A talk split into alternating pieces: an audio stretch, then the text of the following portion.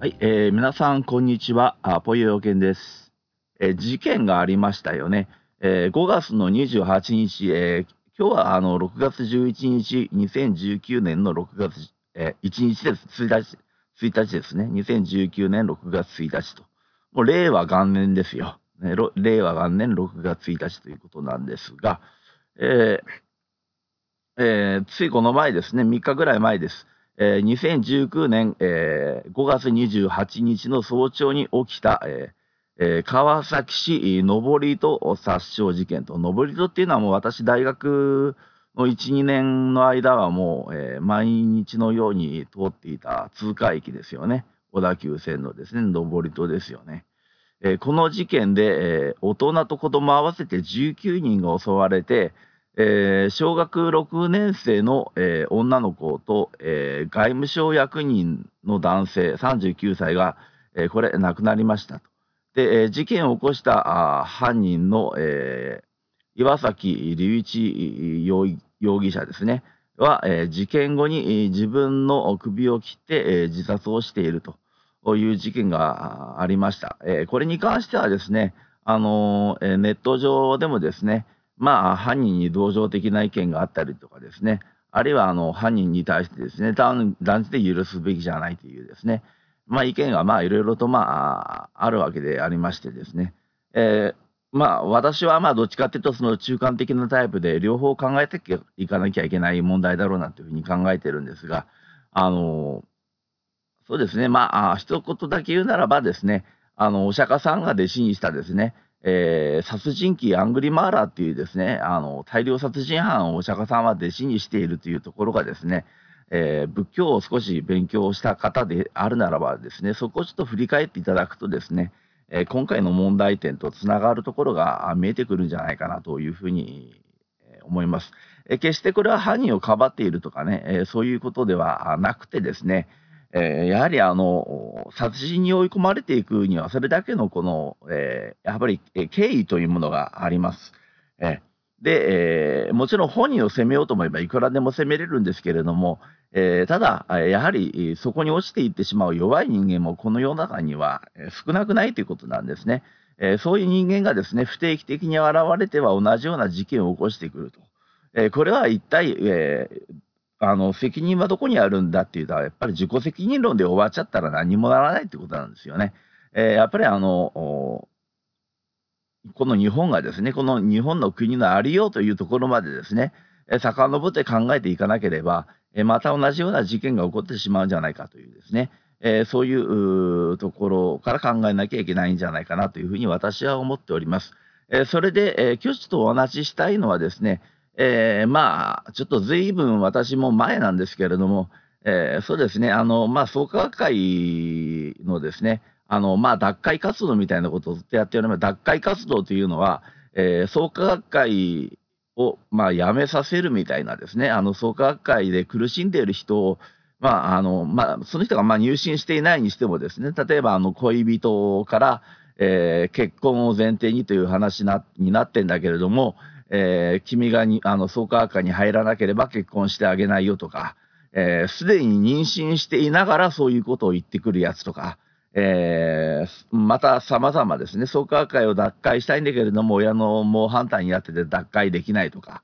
えーいろいろとありますよね。その創価学会関係の問題っていうのはですね。で私が元創価学会員だったということでですね、えーそういう人たちの相談をですね、まあ、頻繁に受けていた時期っていうのが、えーございましてですね、えーその時にですね、まああのえー当初私の味方だったですね、えーまあ、創学会に席は置いているんだけれども、あのえーどっちかというと最初は私の方にですね、え共感を寄せていたんだけれども、え最終的に創価学会側に翻ったというか完全に翻ったんじゃなくて組織にはつかないんだけれども創価学会の方が私の言うことよりも正しいというですね考え方に転換していった人間がいてですね、えちょっとあの大激論になったことがある激論ですね。え彼とのあの結構あの言い合いになったことがあってそれは何かって言ったら、え上落牙上という、え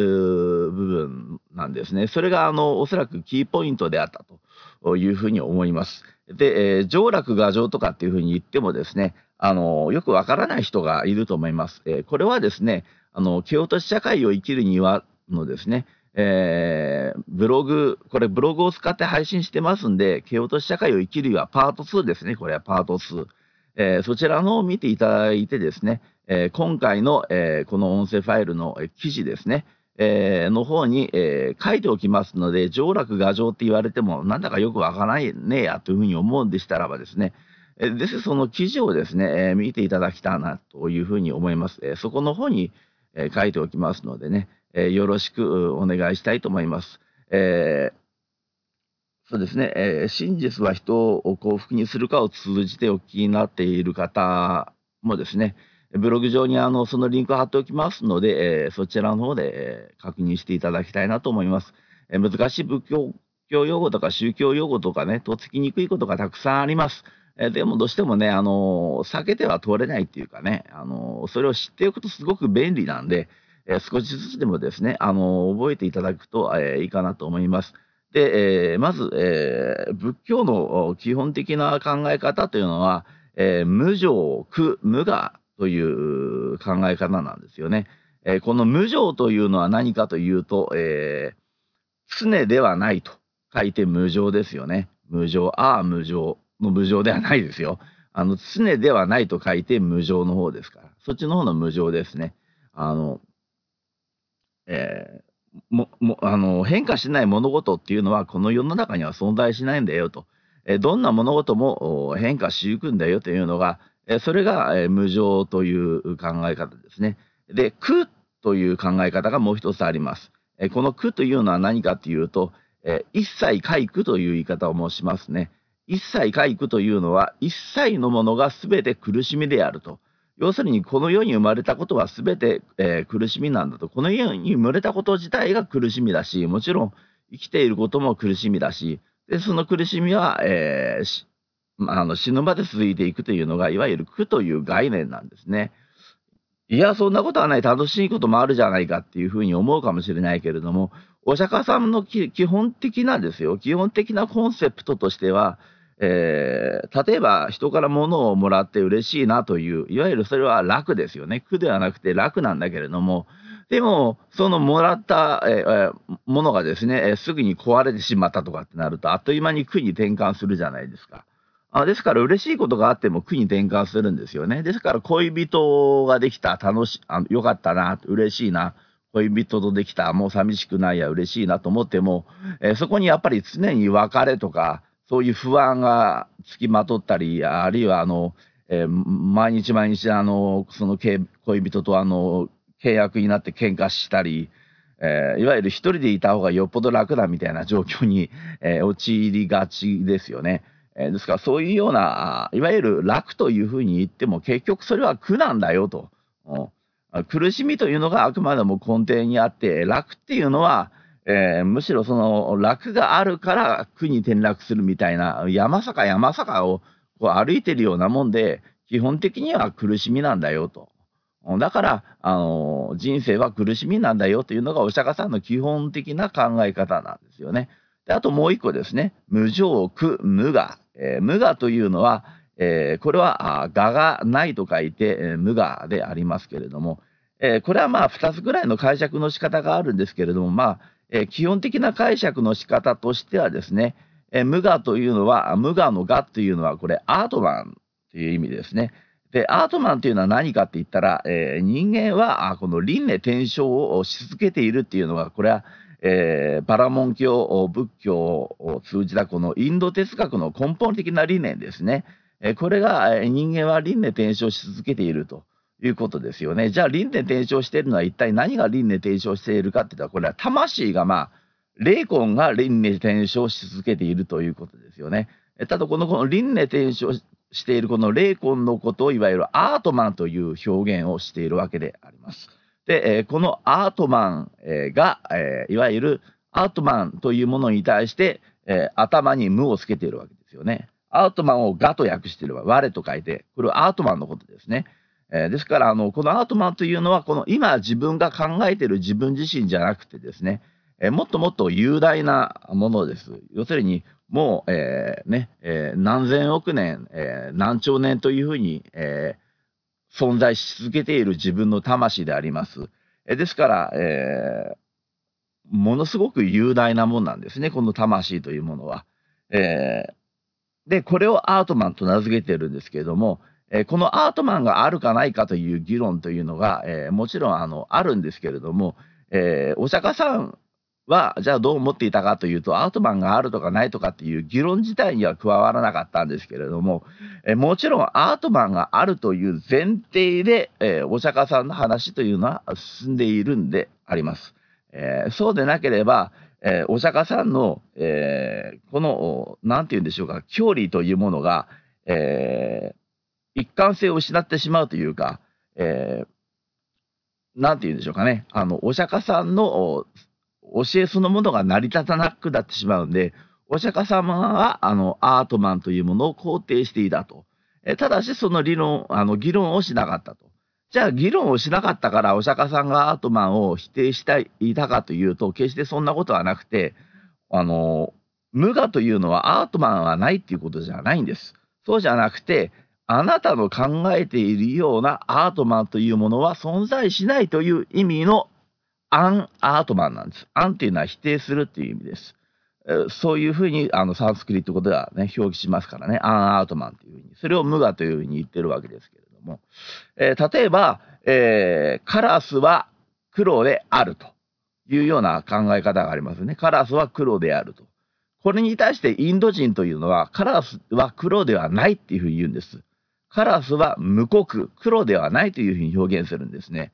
で、なんでインド人はそういうふうに言うかっていうと、インド人だからといって必ず、インド人じゃねえや、カラスだからといって必ずしも真っ黒けっけじゃないじゃないですか。ちょっと青光りしたりしてますよね。えですから、カラスといえども、えー、真っ黒血系であるというような断定をしてはいけないという断定に陥らないために、あらゆる物事に無というものをつけると。ですから、えー、般若心経には、えー、全ての概念に対して無ということをつけてますね。これは、あのー、例えば、えー、そうですね、無空十滅道とか、空十滅道っていう仏教の根本理念にすら無をつけるわけでしょう。うん。これってのは、え、理解できないなって普通の人は思うんですよ。これを正しく説明してくれてる人がいないんですね、仏教界でもなかなかね。これは無九十滅道で九十滅道という仏教の教理を否定してるんじゃなくて、あなたが頭の中で考えているような、そんな陳腐な苦渋滅動という教理ではないと、もっともっと深いもんなんだよという意味で頭に無というものをつけてるんです。だから無苦渋滅動ということをいくら頭の中で考えたところで、無苦渋滅動の真理に到達することはできなくて、あくまでも最後にギャーテギャーテ腹ギャテ腹そギャテボディソワーカってこれは祈りですよね。要するに私に正しい正しい知恵を授けてくださいという、そういう他力的な祈りによって、初めて九十滅道を理解することができるんだよという、いわゆる密教的な経典が、あれが般若心経なんです。えで、えー、例えばこの前、あの、白いパンダ、真っ白いパンダっていうのがですね、えー、発見されましたよね。あの、全身が白くなって生まれてくるっていう、現象っていうのは人間も含めてありますよね。全身が真っ白けけで色素がない状態で生まれてくると。あれと同じようにあの、えー、真っ白いパンダがあのこの前あの中国で発見されたんですけども、まあ見たら単なる白熊ですよね、あれね。えー、本当の黒のないパンダ、真っ白いパンダっていうのは単なる白熊ですね。あれ見て思いましたね。パンダってあれ、ああの、確かにじゃれついてきたり、あの、可愛らしい部分はあるけど、あれ、危険だよねって思いましてね。あれやっぱり白熊ですよね、パンダっていうのはね。まあそれはどうでもいい話なんですけれども、えー、これがいわゆる、えー、無我ということです。で、えー、ですから、えー、無我と言ってもこれは、えー、アートマンを否定しているわけじゃなくて、あなたの考えているような、えー、アートマンではないという意味でありますから、えー、アートマンがないということを言っているわけじゃないと。だから無我という言葉は誤解を生みやすいので、無我ではなくて、非我と表現すべきであるというふうに言ったのが、えー、中村はじめ先生ですよね。もうお亡くなりになった東大の、えー教授をやっておられた中村はじめ先生が、えー、無我ではなく非我、えー、あの、このアートマンの上に非で、非で、非常口の非と書いて非我という、えー、言い方をすべきであるというふうに中村はじめ先生は主張しておられたということなんですよね。あと、さらにそこにもう一つ付け加えてしま、付け加えるとしたら、今はですね、あの、無常、苦、無我の三つのあの概念を説明したししましたけど、さらにもう一つ仏教のコンセプトを、えー、つけるとするならば、不浄ですよね。不浄というコンセプトをくっつけることができると。不浄というのは、えー、あの、トイレのことをよく不浄というね、表現を昔の人はしましたけれども、要するに、清らかではないと。要するに、汚らしいってことですよね。汚らわしい、汚らしい。これを不浄という言い方をするわけですよね。えー、ですから、仏教のコンセプトとしては、えーえー、無常、空、無が不浄です。えー、ところがこれがですね、えー、仏教に、えー、あ大乗仏教ですね、えー、少女仏教からまあいろいろと紆余曲折があって大乗仏教というですね、えー、ちょっとまるで姿形が変わったような仏教があの仏教の歴史の中で誕生してくるんですけどもこの大乗仏教の中で出てきたコンセプトっていうのが無常苦無我に対して無常苦無我に対して、えー、上楽が上なんです。上楽が上。えー、この上楽が上に関してもかあの書いておきますけれども、えー、この情というのは無情に対して情ですね。で、えー、楽というのは苦に対して楽、楽しむですね。で、えー、がというのは無我に対してがを主張してるんですね。で、次、えー、情というのは不情に対して情を主張しているわけですよ。で、これは、あの、要するに、まあ、私がですね、えー、そのバトルをしてしまったですね、えー、その彼が、えー、言うには、えー、仏教ではその無常空無、えー、えー、すみません、あの、そうですね、無常空無が、えー、不常というふうにですね、えー、その初期仏教においては、お釈迦さんの仏教は、あそういうマイナス的なですね、えー、そういう人生が暗くなっていくような考えれば思い詰めれば思い詰むほど暗くなっていくような表現ばかりをしているけれども、いかがなものであろうかと。やはり人生を楽しく明るく暮らしていくには、えー、上楽画情というもののあの方法あの方法論の方が人生は楽しいのではないだろうかというようなことを言ってですね、えー、やはり創価学会の創価学会上楽画情っていうのは創価学会のテーマみたいなもんですからですから、えー、まあ、創価学会はもちろんあの大乗仏教から出てきたもんで創価学会オリジナルじゃないんですけどしょっちゅう言うんですよ。創価学会では上楽画上がもう、あの、理想、理想の地点ですからね。ですから、え上楽画上、上楽画上って彼も上楽画上を主張してですね、無常苦無我を否定し始めたと。要するに釈迦の仏教に対して否定し始めてしまったという、えそういう経緯があります。それで、創価学会の方に肩入れするようになっていってしまったという経緯がありましてですね。それで、えー、まあ、非常にまあ、私もえー、その時はですね、えー、まあ本当にそれを説明する、そうじゃないんだと説明するのがね、えー、彼というよりも、その、私たちの議論を注目している人たちに対してですね、そうじゃないんだという説明を一生懸命していた、えー、ことをですね、あの、ちょっと懐かしく思い出しますけれども、あの、結局こういうことなんですよね。えー、例えばあの、えー、例えば、ワンダフルワールドっていう歌がありますよね。えー、なんとかかんとか、なんとかかんとか、なんとか、な、なんと、Thank you myself、uh, It's a wonderful world wonderful world っていう歌がありますよね。で、えー、こういうワンダフルワールドってなんて素晴らしい世界なんだっていうね、えー、こういう歌がありますよね。えー、素晴らしい歌だと思います。うん、あの、なんて素晴らしい世界なんだ。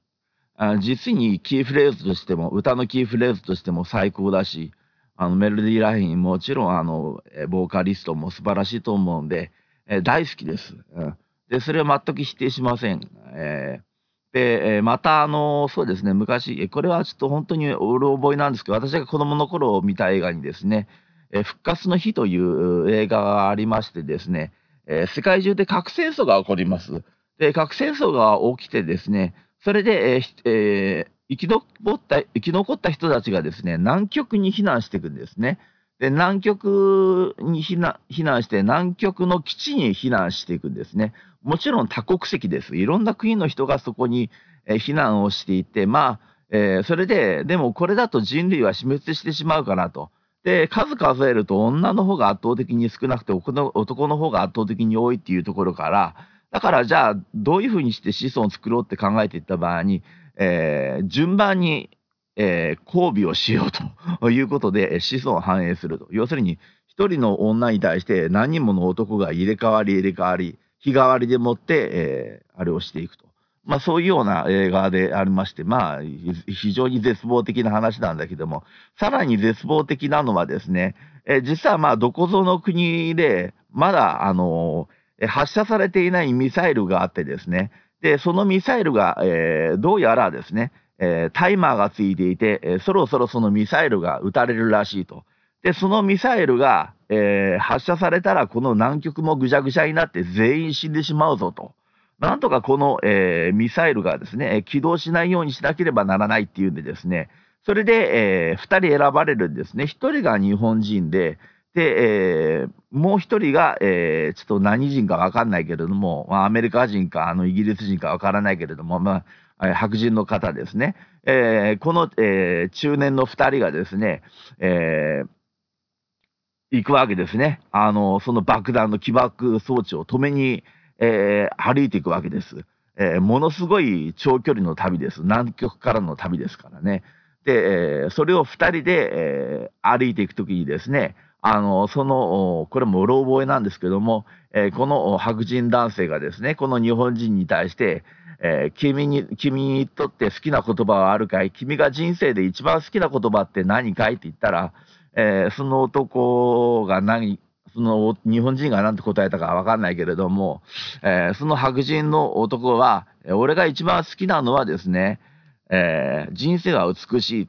人生は美しいという言葉だ。これが一番私の好きな言葉なんだ。みたいなことを言ってるわけですよ。正確じゃないかもしれないです。あの、正確に調べたい方、あの、ぜひ、えー、復活の日をですね、DVD レンタルしていただくと、まあ今、ネットでも見れますけれどもね、あの、お金払えばね、えー、復活の日をぜひ、えー、ご覧いただきたいと思いますけれども、でまあ、最終的にはですね、あの、まあ、話長くなっちゃうんですけども、あの、その、えー、起爆装置をですね、えー、なんとか、あの、二人のですね、協力でもって起爆装置を、えー、なんとか止めてですね、えー、それで、えー、まあ、あの、人類滅亡は阻止できるんですけれども、えその過程においてこの白人の方が死んでしまうんですね。えー、事故でもって死んでしまうと。えその時にその死に際においてですね、えこの白人が笑いながら言ったのがですね、えー、人生は美しいと言って死んでいくんですよね。これで、その日本人だけがですね、もう命からがらですね、南極に帰っていくっていうですね、えー、で、そこには、あの、実は自分の恋人ですね。それも白人の恋人なんですけども、えー、待っていましてですね。で、えー、浜辺で、えー、浜辺っていうか、その、沖縄の浜辺なのかよくわからんけども、あの、まあ、そういうシーンがなんとなく、あの、思い出せますけども、抱き合ってですね、再会を喜ぶっていう、そういうようなですね、えー、話がありましてですね、あのーまあ私が、まあ本当にこの、なんて言うんでしょうか、えー、ずっと、え常日頃から言ってるのはお釈迦さんの言ってるですね、無常苦無が不浄ということは常に言っております。これで、えー、特にこの苦というものに対してですね、えー、ものすごくお釈迦さんというのは主張されておりまして、えー、良いことがあっても、楽しい言葉があっても、またもちろん悪いことがあっても、全てを苦として受け止めようというのが、お釈迦さんの信念なんですね。で、え、この世に生まれてきたっていうのは何かっていうと、カルマですね。特に悪業ですね。悪いカルマを、あの、積んできたから、え、この世に生まれて変わってきてしまったっていうのがあるもんで、ですから、この世に生まれてきたこと自体が、要するに罰ゲームみたいなもんであるっていうのがですね、え、お釈迦さんの根本思想なんですよね。えー、ですから、えー、下脱しなさいと言うんですね。下脱っていうのはもう輪廻転生しなくていいと。こっからまた別のどっかの星に生まれ変わったりみたいなね、そんな、もう、そういうことはもうやめようよと苦しみでしかないんだから、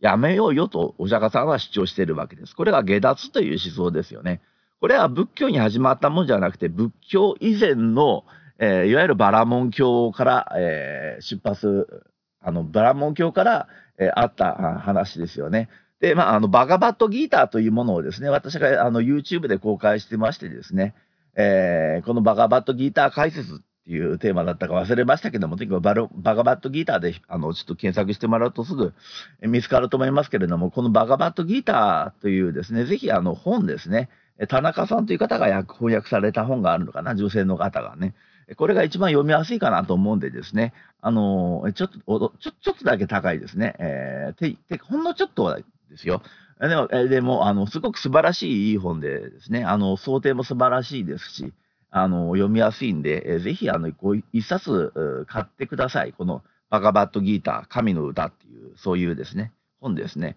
えー、この中でもやっぱりあのどいかにして、えあのにあの下脱することができるんだろうかともう二度と生まれ変わらないすなわち不詳の実ですね不詳の実になることができるんだろうかと不詳の実もう二度と生まれ変わらないようになると一体何になってしまうんだってことですね。次ね。生まれたらな。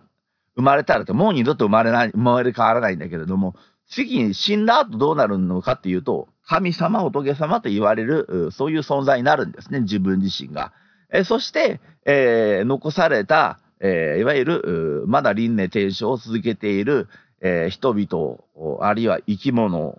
を、救済するという役割に回るわけですね。これが神とか仏とかっていうそういう存在なんですね。で、えー、よく上楽画上の話でしたよね。で、この上楽画上を主張する人はですね、あのもちろん気持ちはわかるんです。気持ちはわかるんだけれども、えー、例えばですよ、あの、今回あの、この登戸でもって無差別殺傷事件が起きたんだけれども、えー、その被害者や被害者家族に対しても、上洛牙城ということをあなたは言えるんですか？って言ったときに、その人たちどうするんでしょうかね。上洛牙城って言えるんですかね？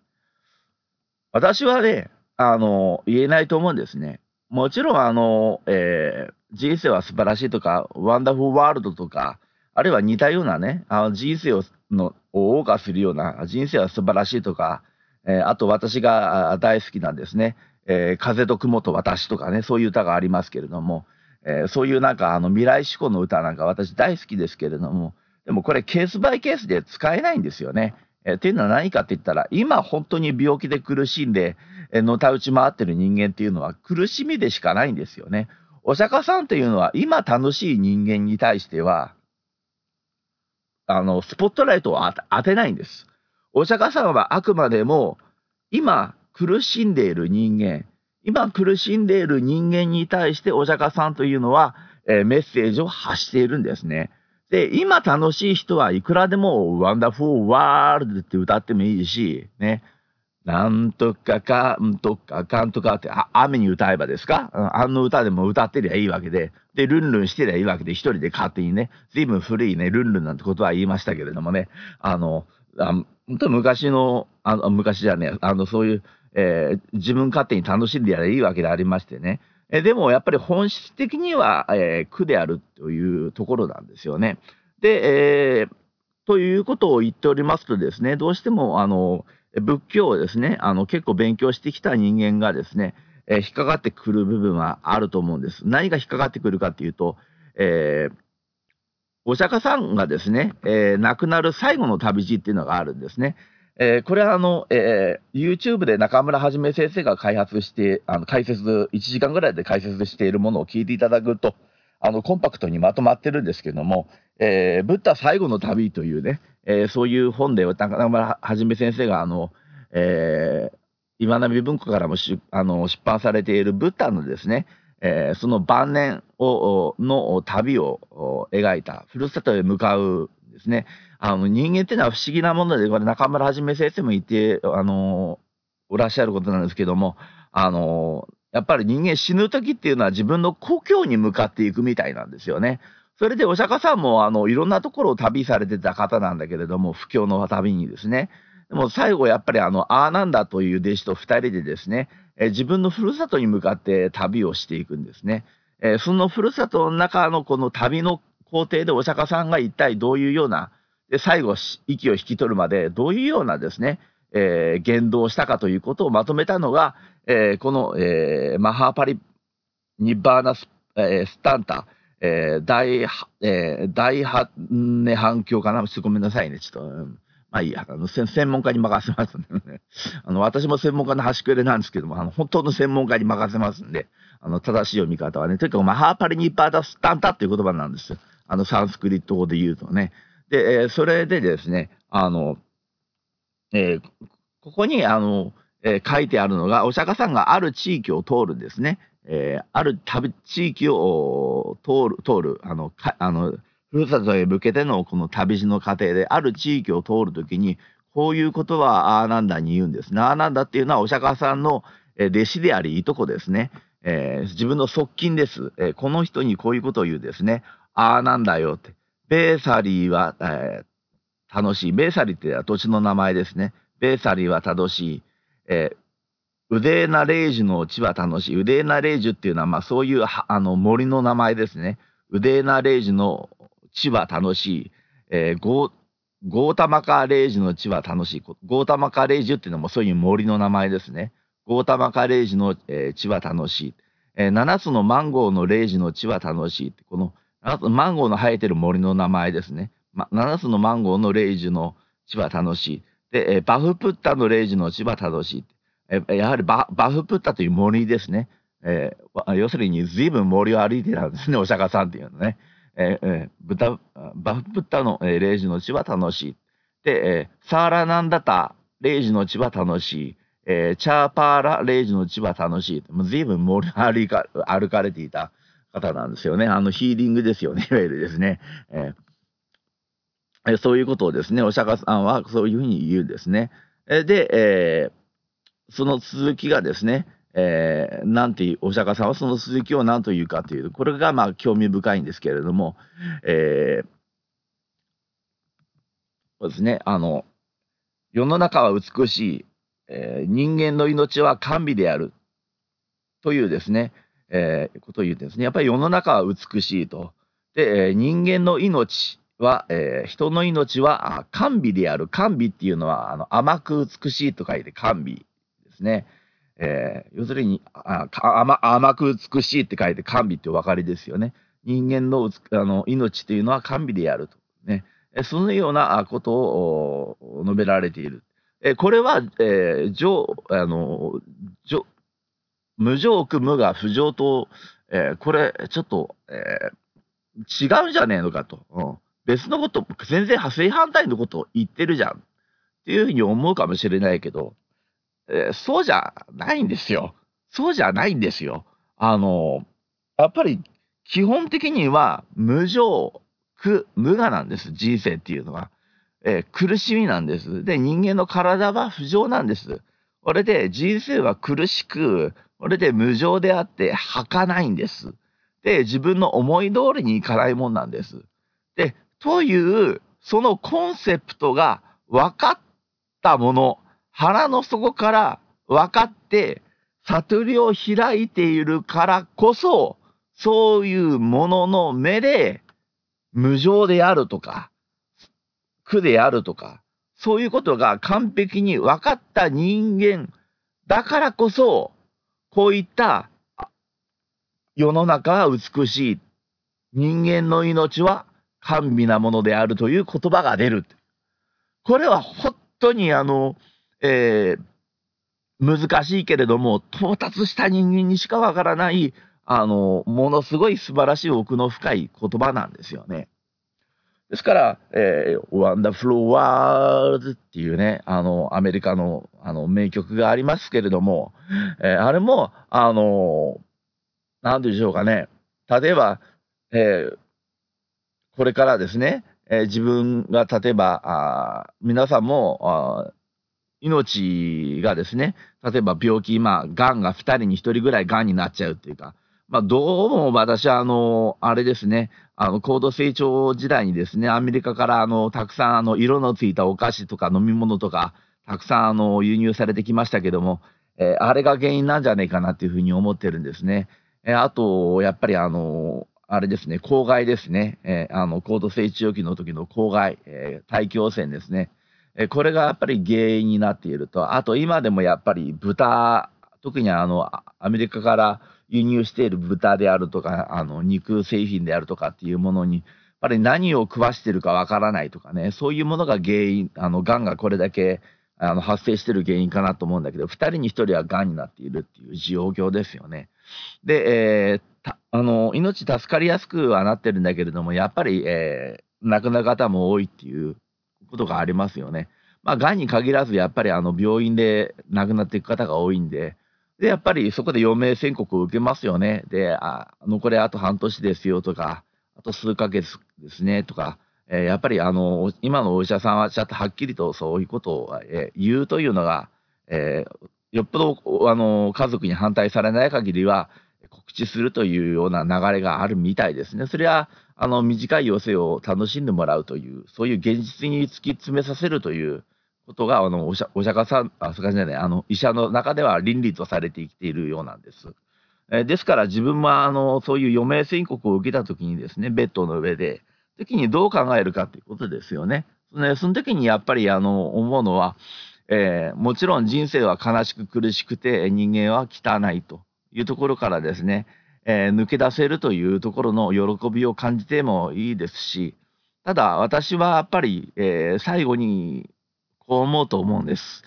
えー、上楽、無常苦無我ではなくてですね、やっぱりワンダフルワールドを私は最後に歌うと思います。どんな苦しい人生であっても、どんな辛い人生であっても、やはり太陽は赤く、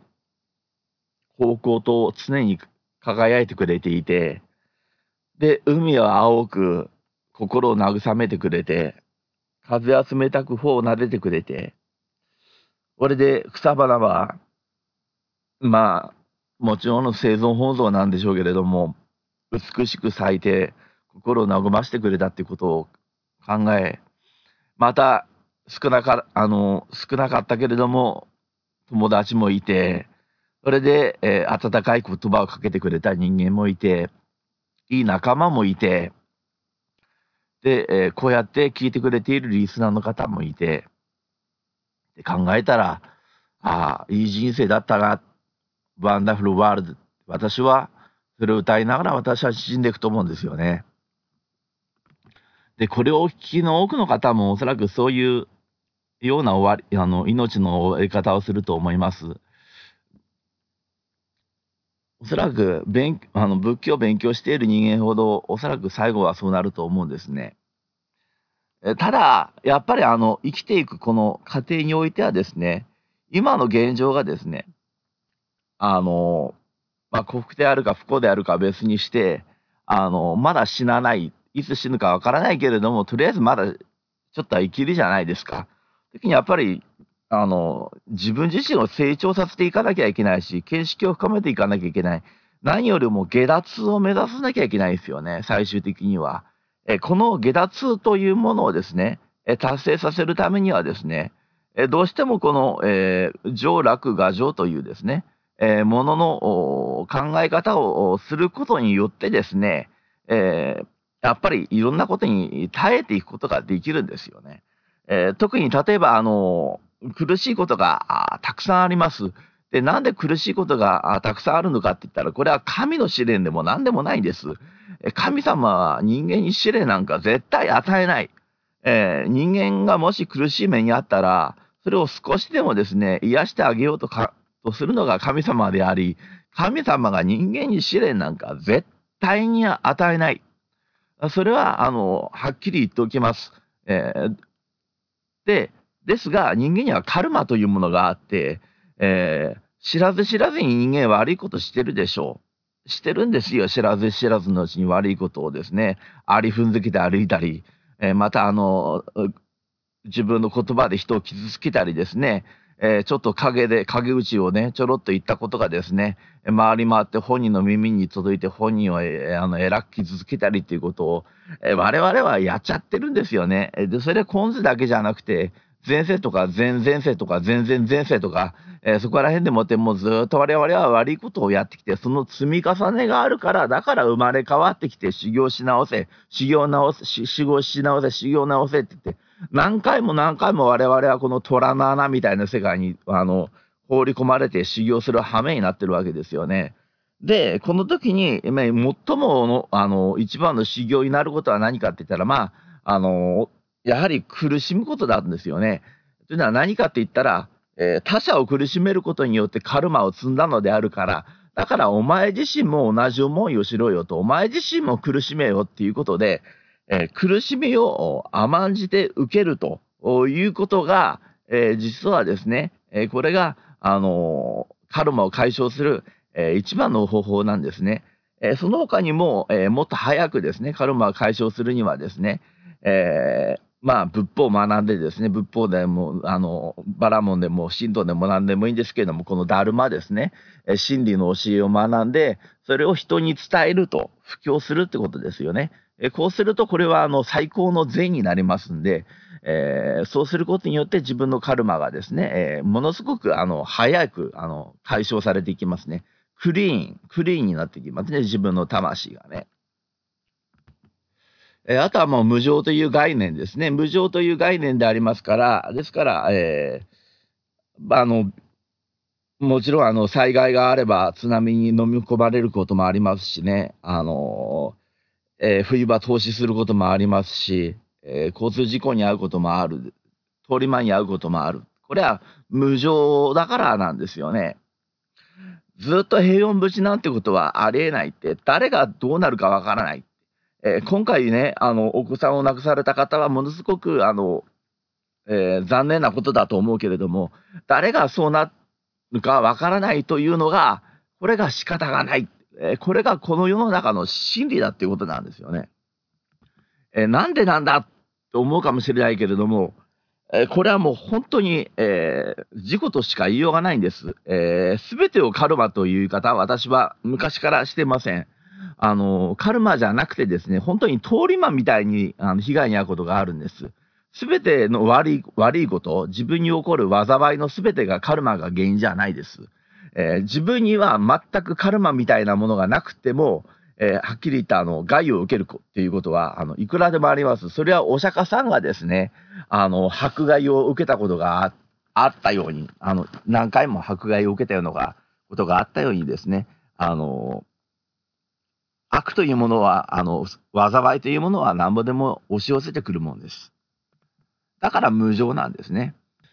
えあともう一つ無我っていうものなんですけども、これはまあ正式な解釈かどうかちょっとわからないんですけども、あの、え無我臭というふうにね、えー、捉えるとするのは、我臭というのは、あの、えー、自分自身が、えー、何かに対して、あの、囚われているってことですね。例えば、これは私のものであるみたいなね、えそういうふうに、これは私のものという、そういう所有欲みたいなものですか。そういう囚われですね。ですから自分の思い通りになる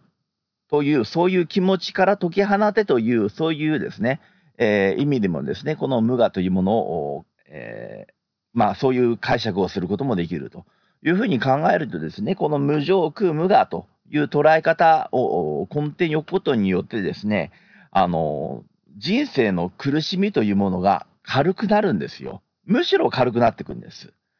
で、いくら上落が上、上落が上、上落が上っつったって、本当にあの、えー、病気でですね、あの、例えばあなたがあの、二日酔いでですね、酒飲みすぎて翌朝本当にあの、えー、のたうち回るような苦しみの時に、上落が上、上落が上、上落が上つったって、全然あの、その二日酔いの苦しみからが抜けていくことなんてないんですから、それよりは無常苦無我っていうふうに捉えていった方が、えー、よっぽどあの苦しみっていうのは軽くなってきますよね。ですから、お釈迦さんっていうのは人間を悲観的にするために無常苦無我っていうものを説いたわけじゃなくて、人間から苦しみを取り除くために、あえて無常苦無我という言葉を捉えて、あの、とあの、主張していたんだよということをですね、気づかなきゃならないということなんですよ。で、もしですよ、あの、たあの、えー、創学会にあのトラブルの高橋ジョージさんって有名になりましたけどね、今、まだ創学会に在籍してるかどうかわかんないんだけれども、あの、トラブルのあの、高橋ジョージがですね、ミフェネミカさんがですね、に嫌われてですね、あの、えー、出て行かれてて離婚になっちゃったって話があるんですけれども、あの、あの時にあの、トラベルのあの、高橋ジョージはこう言ってきゃよかったんですよ。あの、無常という言葉がありますと、無常というのは、え、何事も自分の思い通りにならないということなんです。え、ミカにはミカなりの考え方があって、私から離れていくのでありましょうから、え、ですから私はその事実を受け入れるしかないと思いますと。え苦しいですが、えそれを私は甘じて、え受けていこうと思いますと。で、また、え私にも、えもちろん間違いがあったんでしょうから、それに関してですね、えー、じっくりこれから考えていきたいと思いますって言ってればですね、もしかしたら美香さん元に戻ったかもしれないんですよ。ですからやっぱりそこでですね、あの、俺は悪くないみたいなですね、ことみをですね、まあ言ったかいな、いなまあいいし、もう人のことですから、ちょっとやめましょう。えそれでですね、えー、まあ、とにかくあの、えー、上楽画上なんつうのはもうナンセンスです。えーあの仏教においてこのもちろん、えー、大乗仏教で上楽画上っていう言葉が出てくるんだけれどもこれはあくまでも、えー、悟った、えー、仏の側から出る言葉でありまして、えー、修行中のものの身としてはあくまでも無常苦無我でいくべきなんです。えー、悟った、えー、仏は、えー、上楽画上という境地に到達することができるんです。それはあくまでも悟った仏として悟って輪廻転生から抜け出したもののそのいわゆるブラフマンといういわゆるバラモン教でいうところのブラフマンという土地ですよね。えー、大梵天ですね、仏教でいうとね。そこに到達した、いわゆる神々の集いし、究極の地、えー、仏教では悲願という言い方もしますよね。お彼岸の悲願ですね。えー、そこに神様、仏様は、えー、下脱をして集結しておられると。えそこにいる神様の状態がいわゆる上楽が上なんですね。で、我々はあくまでも無常苦無我の中にあるということを分からなきゃいけないんですよね。という、えー、論争をですね、えー、ずいぶん前に、えー、やっておりましたね。まあ彼の考えもね、もう今はまた変わってるかもしれませんので、人間変わりますんで。あとあの、全然関係ないんですけども、あの、風と雲と私っていう歌があると思いますね。えー、ちょっとあの、ブログにリンク貼っときましょうかね。あの、えー、気がつけば、えー、いつか、雨は闇っていう、そういう歌なんですけどもね、あの、すごくあの、えー、なんていうかな、えー、日々勇気づけられる歌でですね、私あの、えー、まあ、こういう人も珍しいと思うんですけども、あの、お経をやるんですけども、まあ、私のお経はちょっと変わっておりましてですね、えー、バラモン教とですね、えー、仏教と、えー、それと神道の3つをですね、えー、ミックスさせたですね、ようなお経を毎日唱えているんですね。1時間かけて。その1時間かけたお経の一番最後にですね、この風と雲と私を歌うことに、えー、してるんです。だからなぜかというと、すごくですね、あのー、それによって、えー、元気づけられるからなんですね。えー、ぜひ皆さんもですね、えー、聞いていただきたいなというふうに思います。で、実際自分で歌うとですね、えー、なおさらいいのかなと思います。えー、今日の見方と明日の見方、明日の見方と明後日の見方ってありますけどね、この仏道修行、えー、まあ仏道修行でなくても何の修行でも要するにダルマの修行ですよね。をしていくとですね、今日よりも明日、明日よりも明後日というふうに人間っていうのは少しずつ成長していって視野が広がっていきます。えー、そのために、やっぱりあの、えー、山登りをしていくとですね、上に行けば上に行くほど景色が綺麗になっていくようにですね、えー、やはりあの上にあの自分が一日一日成長するごとにいろんなわからないことがわかるようになっていってこれで、えー、美しい景色をですね、えー、見るようにこの人生を眺めることができるとおまあいわゆるそういうイメージでこの歌を私は歌ってるんですけれども。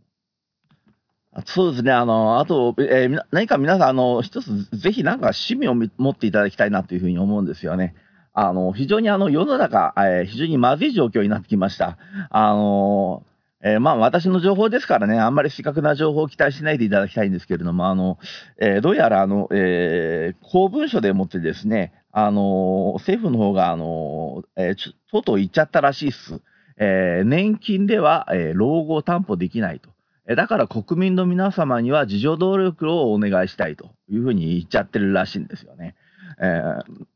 まあ本当かどうかわからんすけど、まあネットの情報ではそういうふうになっておりますね。それで、えー、ちゃんとしたそういうね、あの文章があるんで、リンクを辿っていけばそこにたどり着くらしいんですけど、私それまだ読んでないんでね、あの確認してないんですけども、どうやらそういうことを言っちゃってるらしいんで、要するに年金を当てにしないでくれっていうことを正式に政府が言っちゃってるっていうこの状況で、あの、ね、何年か前に言ってたね、神崎直とか、あのね、そうはいかん崎の神崎直とか、100年安心とかって言ってたあれ一体何だったんだろうって。全然100年安心じゃなかったって話ですよね。あれであの、あの最近もあの株でね、えー、失敗して多額のあの、えー、年金の、えー、お金でもってあの、えー、株、株式運用ですね、えー、まあ、えー、国の連中がやって、それで、えー、かなりの金を溶かしちゃったみたいな話がありますしね。あと相変わらずあの、えー、日本っていうのはあのアメリカの墓地であのトランプがですね、えー、日本にやってきてですね、えー、なんかあのラバタ料理かなんか食いに来たんですけれども、えー、その時にですね、えー、ちょっと戦闘機あの、えー、105機買ってくれないかって言って、えー、で、安倍総理がイエス、高須クリニックみたいなことを言っちゃってですね、あの、105機買わせることになって、その戦闘機もですね、あの、過去にあの事故を起こした経緯があって、その事故の原因もよくわからないっていうね、えしかもあまり長持ちしないらしいんですね、その飛行機がですね。それを105機も買っちゃったっていうね、えー、このあの70数年間、あの、どこの国とも戦争していないこの日本がですよ、えまた新たにあの105機も、しかもあの、えーちるかど落ちるかもしれないような飛行機をまた105機も買っちゃったっていうですね、えそれでもってあの、えー年金払えませんよっていう一体これ何なんだっていうですね、えそういう状況なんで、もういよいよ本当にあの、先々見えなくなってきましたよね。えそれであの、一生懸命皆さん働いて、あの、お金貯めるのも結構です。もちろん大事なことですよね。えー、でも本当にあの、働くだけが人生かって言ったら私はそうとは思いません。な、なぜならば、皆さん本当に、えー、半年後の検診でもってですね、あの、悪性腫瘍が発見されてですね、えー、本当にあの自分の持病がですね、もうあともう1年とか2年とかで終わっちゃう可能性っていうのは非常に十分ありますし、またあるいはあの災害とか事件とか事故とかで命を落とされる可能性もありますんで、えー、ぜひですね、一日一日楽しんでください。えー、ぜひ楽しんでいただきたいと思います。で、私は、あの、もともと、あの、もともとっていうか、大学卒業してから芸能界でずっと、あの、働いておりましてね、今全く別の仕事しておりますしたけれども、あの、そういう経緯でですね、あの、まあ、音楽とかにもですね、えー、関与してましたんで、まあ、私、今音楽をですね、まあ、今、まだ一人ですけどもですね、あのまあ、えー、もう一回ですね、えー、昔、あの、触ってたキーボードですけれども、まあ、それは、あの、ちょっと、あるアイドルにあげてしまったんでですね、また新しく、あの、キーボード買え、買ってですね、あのえー、またあのやってます、えー、それであの勉強してます。で、えー、本当にあの作曲の手法にしてもですね、今あのパソコンであの誰でもパソコン使えば作曲ができるっていうね、えー、やり方があったりですね、非常にあの今非常にあの音楽が面白いです。ただ昔より音楽が作りづらくなってるっていうのは何かって言ったらもう20、20世紀でもってあのメロディーラインっていうのが全て出尽くしてですね、それ以降、あの、新しいメロディーラインが枯渇していて、えまさにですね、あの、本当にあの、えー、砂金を掘り尽くしたところから、さらにあの、新しく砂金を掘るみたいなですね、えー、わけのわからない状況になっているのが今の音楽界でですね、えー、それでもあの、そこからあの、新しい何かを生み出していくっていうのも、また一つのこの苦しみでもあり、面白さでもあるなと思いましてですね、日々いかにですね、えー、したら、あの、いかにしたらですね、あの、人々から、あーと、うーんとうなってもらえるような音楽作れるのかなと思ってですね、ちょっと頑張っちゃってるんですけれどもですね、あの、音楽っていうのは本当に一曲売れたらですね、一生食えるぐらいなんですね。えー、本当にそういう世界なんでね、あのー、宝くじ買うよりもですね、えー、よっぽどあのー、音楽やった方が皆さん、あの、儲かれますよ。儲かる確率は高いです。儲かるとは断言しませんが、えー、もしいい音楽を作れたらですね、もうそれだけで本当に一生食っていけちゃうんでですね、しかもパソコンがあれば誰でもできちゃうんでですね、あの、少しいいパソコン買ってですね、えー、あの、ソフト、無料でソフトを手に入りますんでね、DT、DTM かな？あの、そういうあの、音楽作成ソフトって入力すればわかると思いますけれどもね、無料で出てますんでね、ぜひ、えー、そういうですね、えー、ものを使って、でもって音作りとかね、楽しいですよ。ぜひ、あの、やってみてください。で、あの、ね、同じ趣味の方いたら、ぜひご連絡くださればですね、情報交換してですね、あの、いろいろちょっと教えてください、やり方とか。えー、あの、私もですね、あの、ちょっと、えー、まだ全然ついていけないところがあってですね、えー、本当にあの音楽の楽天とか、ババババーってね、ちょっとあの、読み直したりしてるんですけどもですね、あの、本当にあの、えー、相変わらず難しいですね、あれはね。えーえとにかくあの楽しいことを何か見つけてですね、日々楽しい気持ちで生きることと、あとお釈迦様が常におっしゃられていたように、常に心を穏やかにしてですね、で怒りの感情を持たず、で人を傷つけるような言葉を持たないということですね。えー、お釈迦さんだったかな？人はあの口から、えー、斧を持って生まれてくると誰かが言いましたよね。えー、おお釈迦さんかどうかは分かりませんけれども、絶対人を傷つけるような言葉を言わないようにするっていうことと、穏やかな気持ちでいるということと、あと楽しいことがあっても嬉しいことがあっても苦しいことがあっても同じように、えー、受け止めてですね、えー、平然としているということですよね。で、えー、耐え難いことがあったら、本当自分の好きな歌でも口ずさんだり、あの、聞いたりしてですね、なんとかそれでメンタルを、えー、守ってどうしようもなくなったら、やっぱりあの、えー、心療内科に行くっていうことですよね。で、まあ仕事は本当に皆さんあの大変だと思います。あの苦しいと思うんですけども、まあ、え苦しいのが人生なんでね、えそれはもう、あの、仕事をすれば仕事をするほど自分のカルマというものが軽くなっていって下脱に近づいていくんだぞと。修行、修行みたいなもんなんだぞ、仕事っていうのは。ていうか、修行みたいなっていうのはまさに修行そのものなんでね、え仕事で苦しむことによってカルマっていうのは消滅していくと思ってですね、えぜひあの一日一日の仕事を乗り越えていただきたいなと。えー、そろそろ終わろうと思うんですけれども、えー、マハーパリ・ニッパーナ・スタンターの話をしてるんですけども、これが簡約された時にですね、えこの上楽画上という言葉が出てくるんですけども、えあくまでもこれはですね、えー如来の悟りの境地であり、えこれが、え人間がですね、心身とするものではないと、えそういうですね、え方向性で、え話をされていると思います。えということでですね、あの、最後まで、えお聞きいただきまして、ありがとうございました。えまた、え次回、えお聞きください。えそれでは。